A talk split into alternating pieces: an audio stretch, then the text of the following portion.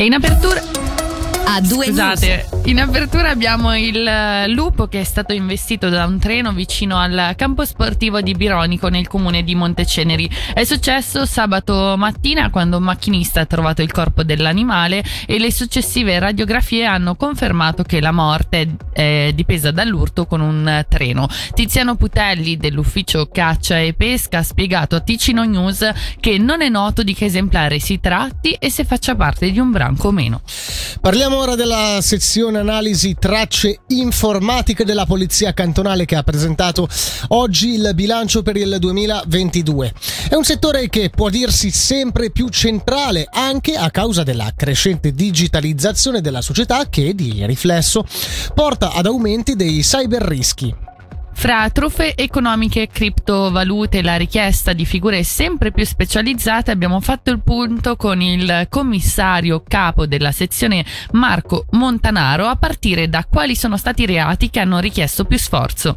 Possiamo dire che l'anno scorso siamo stati toccati da diversi fenomeni eh, che hanno presentato una componente tecnica importante, eh, le maggiori eh, riguardano come l'anno precedente eh, le truffe denominate business email compromise, quindi questo genere di truffe dove l'autore riesce a, a, a introdursi nella casella di posta elettronica voilà, e eh, in questo senso eh, capisce se c'è una relazione commerciale tra eh, una, una, società e un'altra società e quindi eh, si, si, intromette in questa relazione commerciale banalmente chiedendo a, a, chi deve pagare la prestazione di pagarla su delle coordinate bancarie che non sono chiaramente eh, quelle effettive della società che ha fornito il servizio. Questo genere di truffa l'anno scorso ha portato a un eh, danno economico più o meno di 1 milione e 300 mila franchi. La seconda modalità invece, che è il secondo fenomeno che, che ci ha visto confrontati maggiormente, sono gli attacchi ransomware. Questo malware che eh, una volta che colpisce la rete spesso aziendale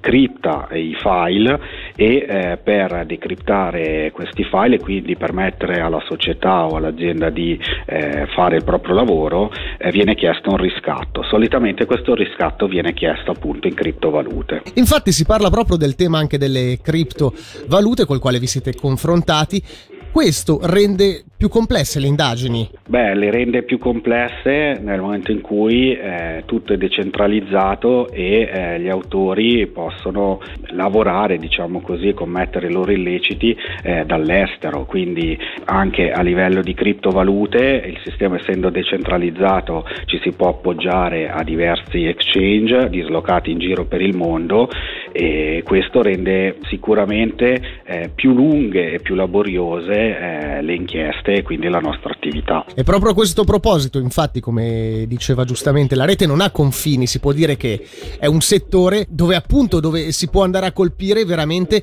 da una parte all'altra del mondo senza, senza limitazioni in un certo senso. Quindi un, il vostro settore è magari particolarmente confrontato con collaborazioni estere in termini chiaramente di polizia. Esattamente, eh, ci basiamo spesso sulla convenzione eh, sulla cybercriminalità eh, di Budapest, la quale ci permette di collaborare fattivamente con altre forze dell'ordine e quindi andare a, a richiedere quelle informazioni che poi sono necessarie per l'inchiesta, per le nostre attività. Il settore in cui operate è in continua evoluzione a causa chiaramente di una società sempre più digitale. Per via anche di questo, quindi volete potenziare il team. Sotto questo aspetto, che figure sono necessarie e che tipo di specializzazione è richiesta? Eh, in base al neocostituito reparto giudiziario 4, anche la sezione analisi tracce informatiche è stata aggiornata, è stata riorganizzata, è una riorganizzazione fortemente voluta a tutti i livelli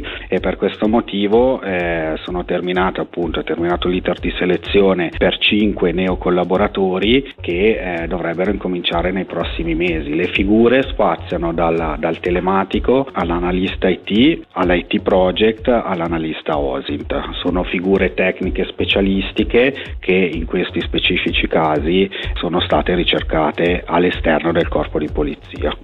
Passiamo ora a un cambio di vertice. Dopo nove anni termina il mandato di Lorenzo Pianezzi alla guida di Hotellery Swiss Ticino. Il primo giugno, dunque, l'associazione di categoria sarà guidata da una nuova figura che è già stata identificata. Anche Marina Carobio Guscetti, dopo l'entrata in carica in governo, ha rassegnato le sue dimissioni dalla carica di copresidente dell'associazione AMCA Aiuto Medico al Centro America, con cui ha iniziato a collaborare nel 1990. Lo ha reso noto la stessa associazione. Per chiudere la nostra raffica di notizie regionali, spazio ora anche alla cultura con un'intervista promossa, eh, con un'iniziativa, scusate, promossa da Visarte Ticino in occasione del World Art Art Day, la giornata mondiale dell'arte.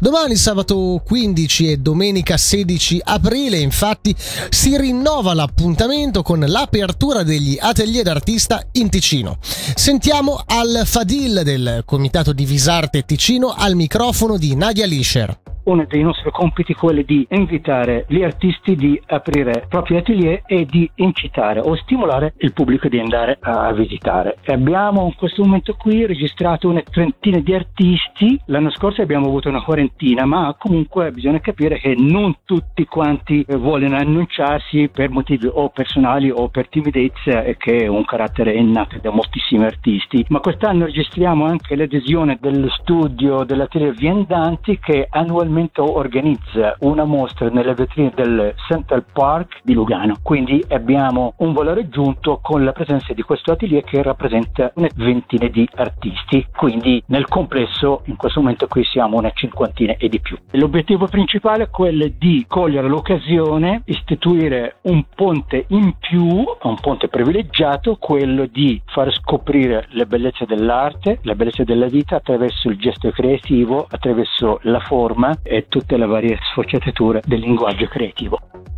E questa era la presentazione di mh, mm, Visarte Ticino domani e domenica. Mh, mm, diciamo protagonista delle, delle, due giornate con atelier e spazi degli artisti aperti al pubblico.